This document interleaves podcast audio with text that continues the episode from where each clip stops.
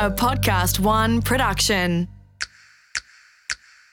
I don't want to mislead people and have them think that we just threw something at the wall and it just happened to work out. It sounds like a really lucky story when you say, oh, this was a hobby, we loved it, it was a love affair, and all of those things are true, but we also wanted to make it successful. I'm Margie Hartley, executive coach to senior leaders around the globe, as well as 11 of the top ASX listed companies. And this is Fast Track.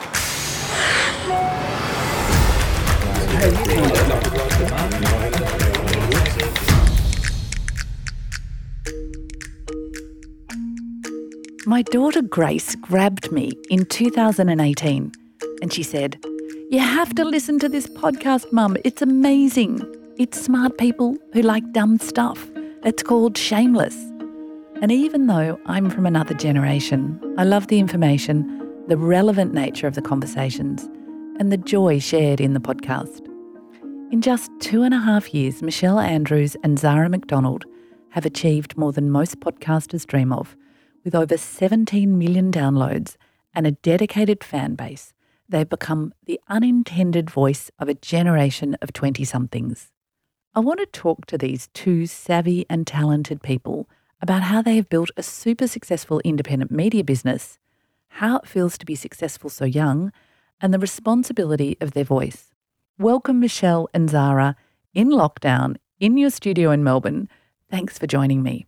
We're so grateful to be here. We're very Thank excited. Thank you for having us. So, simple question at the beginning What's the driver and the catalyst to start podcasting?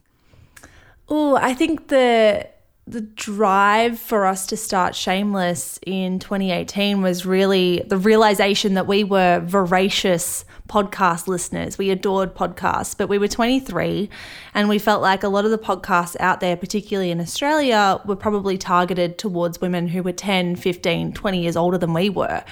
And so Zara and I met at work and we used to have the I mean, I'm biased, but we used to have some pretty funny conversations about The Bachelor or about celebrity gossip or just what was happening in our lives at the time. And we kind of thought, well, we're desperate to find a podcast that suits us and talks about the topics that we're interested in as early 20 somethings. Instead of waiting for someone else to go out and create it, why don't we have a crack at it ourselves? And so, Shameless, the podcast was born. What's the piece that drove you to quit your jobs and believe that you could actually create a podcast that people would listen to? I mean, the first thing that drove us was a fear that we were never going to be very employable in the media landscape if we were just writers. Like being a writer, I mean, is a great skill to have, but in a media landscape that's kind of falling apart at the moment, we were really terrified that we were never going to be employable if we didn't have something else up our sleeves. So, initially, yes, we thought there was a gap in the market, but also it was just sort of something that we wanted on our resume. We started it on my bedroom floor. We didn't even have enough room in my bedroom um, in my family home a couple of years ago to have like a desk. So we used to get like cramps on our legs and have to like pause the audio to move our bodies so that we weren't completely cramping the entire record. But I think the drive for us was like I said, wanting to have another uh, skill on in our bow. I don't even know what the saying is, Michelle. I think you tried to say it the other day and we just screwed it up twice. It was that. It was also a really great love of it. Like I and I think Mish was the same. Found something that we really genuinely enjoyed and I'm not someone that has a, a, heap of hobbies. Like, I don't think either of us have a heap of hobbies. so, to find something that we really loved to do, that we saw was starting to connect with people, was kind of enough in those early days. We had no sense that it could take off and become our full time job or look like what it does today. We weren't shooting for this at all. It was just a lovely, lovely byproduct of being very passionate and enjoying what we were doing. So, you love the process rather than looking for a super big outcome of being super successful. Yeah, oh, we never intended to be here two and a half years on. And don't get me wrong, we're so stoked that we are, and we're so excited that Shameless has become a business and we have employees and an office space and all of these incredible things and a book now. But at the beginning, we did it because we loved it. We weren't making any money from it. If anything, we were pouring money into it and the little money we had as 23 year olds. And it was really just a passion project and a hobby and something, as Zara said, to add to our resume. So to kind of look at how it has evolved in a relatively short amount of time is incredible to us because we just never envisaged it becoming what it has been. That said, I don't want to mislead people and have them think that we just threw something at the wall and it just happened to work out. It sounds like a really lucky story when you say, oh, this was a hobby, we loved it, it was a love affair. And all of those things are true, but it was a love affair that we also took very seriously from the get go. I think Zara and I are type A people. And even if we are doing something for the love of doing it, and even if it is just to enjoy ourselves, we also wanted to make it successful. And so from episode one, we had spreadsheets and we had targets, and we really did try to legitimize this very unlegitimate thing we were doing by tracking its progress and trying to make it into something that was going to work. And so, yeah, as much as two things can be true, I guess, it was a hobby, but it was also something we took seriously in the get go. I think the only goal in the very early days was to potentially earn a little bit of side money to supplement our current careers as writers. We were freelance writers and journalists at the time. So I think that was the goal. The big dream was to maybe have a couple of sponsors on and to maybe earn a few hundred dollars a month from the podcast to help us out with rent. It certainly was never the goal to end up in podcasting full time. Okay, I said to Zara the other day, what's your second album going to be? Because your first has been a hit. I'll come to that a bit later. But um, this idea of creating a business from something you loved, I'm curious about this. This idea of your now careers are independent media company owners, which is phenomenal, not only for your age, for anybody to succeed at in this landscape to Zara's point earlier, it's a mad landscape in media at the moment. So, how are you going as business owners? What is it that is emerging for you? Is it pure joy or are you beating your heads against the wall? Maybe a bit of both. a bit of column A, a bit of column B, Mark. Yeah. I mean, it's really funny because had you asked me a couple of years ago when I went into journalism, I would have said I had a personality where I never really had any intention or drive to go out and work for myself. I quite loved the idea of working for somebody else and having the stress of a business on somebody else's shoulders and turning up to work and earning what I knew I was going to earn and going home at the end of the day. Like I just had no intention. And now that um, we have you know, created a business and are building a business together, I'm starting to realize that there's probably nothing else I'd ever want to do. And I've suddenly become someone who really genuinely enjoys it. I mean, it's weird, but I think Mish and I are quite creative people, and there's so much creativity in building a business. Like, there's so much strategy and so much creativity. And I just had never considered the fact that our skill set actually also could suit, you know, running your own thing as well. So, that's been a huge surprise to me that I've enjoyed it and found a lot, a lot of joy in being independent, in running our own thing, in calling our own shots, in doing everything pretty blind and seeing stuff kind of slowly come together. Um, and I think that's the beauty of working in podcasting, to be totally honest with you. Like building a media business in a time like this is not easy at all. And there are definitely times where we felt insecure and definitely ignorant about the best way to move forward. But the thing about podcasting is it's so relatively new in Australia that everyone's kind of driving blind. Like it's not just us. So it's quite freeing in that sense that age and experience sometimes means very little in a new medium like this. True. But I would also add that you have actually claimed your success in a really professional way. So there are other people who might be hit, so to speak, but don't actually utilize that or repurpose it or build on it. And in your business, have you found that people have been particularly competitive or, you know, the old media dudes trying to jump in and grab some of your success? How are you dealing with what I've experienced in the past, which is quite a, a competitive landscape? I mean, it's kind of funny because in the early days, we were desperate for anyone in traditional media companies to take us on. Like we pitched Shameless to our employer, Mamamia. They said no. We pitched it to every major podcast network under the sun and were told no again and again and again. And so they didn't want us in the first year. And I think it was only when we started, I think when we hit maybe our first million downloads, Zara, mm. in the March after the following year that networks started coming out of the woodwork and wanting to book meetings with us and talk to us about joining them and signing on with them. And we just weren't interested. I think we're not really interested in speaking to people about taking Shameless onto a network anymore because they didn't believe in us necessarily in the very early, early stages, like the embryonic stages of the company. And we've always backed us and we've always believed in ourselves. And I think hopefully we've proven to ourselves by now that we don't necessarily need help. Like, we don't need someone with 20 years' experience in the media to help us out because, to be blunt, I think everyone has the same base knowledge about a new media form. Podcasting is new to all of us. And even if someone was a hotshot in television or in radio, I don't necessarily think those skills always transfer over to a brand new platform. And so I, I don't know if on the competitive question, I actually don't think we've experienced any sense of competition recently. What I really do love about women in podcasting, particularly in Australia, is I do believe that there is a lot of sisterhood, I guess, in that people know that traditional media in radio rejected women. It's very, very rare to find any radio show, even today in Australia, that has two women hosting. And I think women found their own places in podcasting, and that means we're all quite supportive of each other. We could rattle off dozens of names of women in the industry who have been very supportive to us, and hopefully we to them. And we do want to be a force for that in the future. We want to be able to lift other women up and other minorities up as well, because unfortunately, we feel like mainstream media completely ignored women who aren't a minority, but every minority under the sun, really, for so long. Yeah, it's particularly hard for women who are from a minority, um, coloured mm. women, particularly in Australia, to have a voice. And if you can do that, then that's a mighty achievement and it'd be great to see.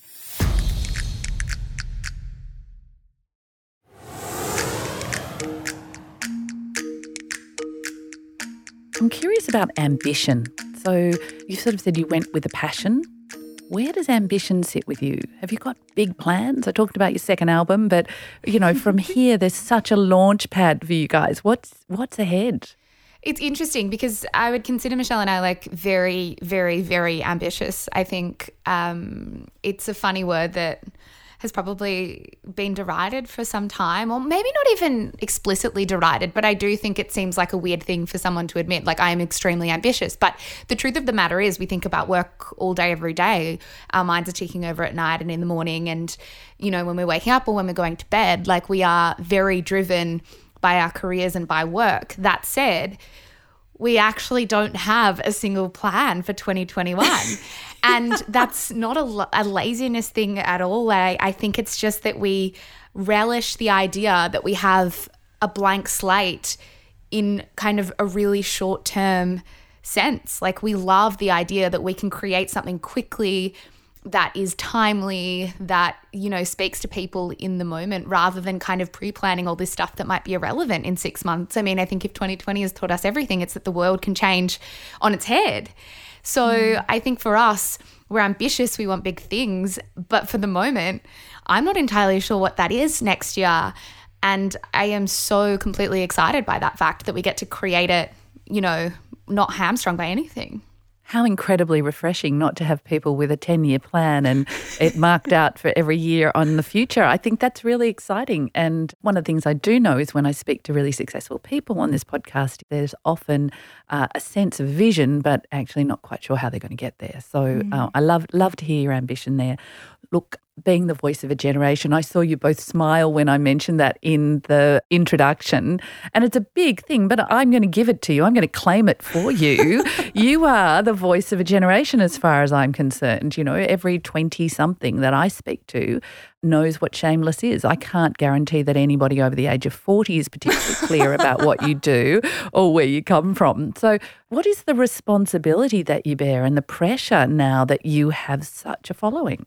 Oh, it's mammoth. It's monumental. And I think that's why when you first said that to us, we both probably awkwardly smiled and blushed a little bit because I think we know that. We know that too much almost, how much the pressure is and how much the responsibility is on our shoulders. And I think we are terrified, to be honest, about ever misusing our influence. I think we grew up at a time when Instagram influencers were kind of birthed. When I was 16, I started to look to women on Tumblr or on YouTube or on Instagram. And I think we were the first generation that had that. And I think I, as a 17 and 18 year old, really struggled with eating in that period of my life. And I think that was so largely informed by the messaging that I was receiving on Instagram, largely about clean eating and plant based eating and really orthorexic messaging about food. And I think going through that experience and seeing all these people promote laxative teas and absurd ways to lose weight and I don't know, prioritizing this look of having a gap between your thighs or a bikini bridge, which I won't even get into what that is because it's ridiculous. But these kind of trends on Instagram really infiltrated my mind at that age. And I think Zara and I both grew up, both experienced that type of stuff. And we realized that we don't want to do that to young women. We want to be the antidote, hopefully, to those kind of messages. We want to use our platform for good, whether that's to collaborate with charities or it's to share a feminist message or just to empower people to use their voice and share their stories it's very very close to our heart that we use our influence for good overall. And i think the the worst kind of feedback we could get from someone is that we're misusing that influence. So hopefully as our careers go on we always keep that close to our hearts. I think the the biggest tragedy would be for us to lose sight of that because i think so many have influence and accept all the perks and the privileges of that influence but perhaps shirk some of the responsibility and the accountability that comes with that. So I'm aware that you both have a quite a wider audience and you support certain social causes. Can you give me some examples of what you've been doing? Yeah, I mean, I think it's something that you know, when you know, as Mish said, the audience size is how it is, very small things that you say on the podcast can have a really big impact. I mean, that can be from as small as a, a silly like cocktail recommendation that ends up going bananas, or it can be something far more important. Like I know this week on the podcast, Mish made a point that she'd read an article that cancer screenings across the board have absolutely plummeted in the last few months because people just aren't getting themselves selves checked out because of the pandemic. And she made a point being like, if you're looking for a sign to get something checked, be it a pap smear or you're wondering whether your parents have sent their bowel cancer screenings back, take this as your sign, go and do it. And it was it was so lovely and warming to receive a DM. I think it was from a GP who said that she had noticed an uptick just this week of young people our age, young women our age getting checked in. And she was wondering where all these people were coming from. And then she had listened to the episode and was like, it, it must be from here because you can't kind of possibly explain an uptick like this without it being directed somewhere. So I think even if when it's not, you know, like a huge charity push or something like that, even small by the by comments being made on the podcast can have an impact. So we are very aware because of that, that, that each word we say kind of matters and we have to be very careful about the words that we use and, and the causes that we push. So, this is a podcast that has been downloaded 17 million times by young people. And if there's something I know from the research, particularly piece that's currently unpublished, that says that young people are struggling with their emotional intelligence, their empathy, their connection to community. There's an uncertain problems with our wicked future of climate change. You know, I could go on. I think we get the picture. What do you think for young people? How do they remain hopeful and grounded at this time? You talked about Instagram, which I find terribly ungrounding even at my age, but obviously for others. How do we remain hopeful and grounded in these times as young people? It's a really interesting question because I think uh, when we're talking in the context of something like social media that can kind of elevate everything that's wrong with the world, but just as easily can kind of elevate the stuff that's very good with the world. I have a pretty complicated relationship with social media, as a lot of people do. But I also think the one thing that I'm finding in our work, especially, is that it is connecting me to a sense or a kind of community that I probably never would have been exposed to before. And I think small communities are being built online and people are bonding online because of their political beliefs or because of the things that they really believe in. I think our generation is very passionate. I think there's a sense too that we are lazy or not very politically inclined. And I would argue the opposite. I would argue that a lot of people that I'm coming into contact with and we are coming into contact with in this job are very politically motivated and very passionate people. And I think these people are finding each other online. I think hope is found when you actually find these communities and people are actually finding people they can bond with because it is a pretty disconnecting time. I think we live in a world where you know you probably don't know your neighbors as much or i think social media can make you feel lonely when it comes to looking at people you know but when it's connecting you with people that you don't know i think that's a really beautiful thing and i think hope can be found when we actually come together because I feel a lot of hope when I look at the people that talk to us after the podcast. I feel a lot of hope when I think about how stupid we were when we started this podcast and how smart the listeners have made us. Really, because they've held us to account and they've made us think. So that's been huge for me. Mish, I'd be interested in what you have to say. Yeah, I agree. I think as toxic as social media can be, I think if it's harnessed in the right way, it can be powerfully great. I think it's difficult. That's the one thing with the algorithms, the way they are, and the way these social media apps kind of gear their algorithms and their templates to make them as addictive as possible. I think it's a challenge, and it's a challenge everyone needs to be cognizant of. Hopefully, young people can figure out a way to navigate social media in a way that is healthy and balanced and in a way that makes it productive for them. Like Zara said, I think for all the negative aspects to it, there are positive connections being formed every single day online. And as hard as it is, hopefully, the more we kind of come to terms with this new world, the more young people can get the best out of it. Amazing. I'd love to know your advice for employers of 20 somethings. What are people telling you that they want from work? Are they searching for purpose and meaning at work, or is that not so important? I mean, I think that a lot of young people are looking for purpose at work, and I think that that can be abused from time to time. I think a lot of young people, and I think I'm talking from a very, you know, specific example because we've come from the media and have worked in the media as young people. But I do think that a lot of people that want to work in the media are very passionate because it's not an easy industry to try to enter into. So I would say that a lot of young people are passionate and want purpose. And I think what we find with a lot of workplaces is it's very easy to take advantage of that passion and that desire for purpose because that young person will do just about anything to hold on to that job. They will work as many hours as you ask. They will be thinking about work as much as they want. They will sacrifice almost everything that they have in order to keep that job.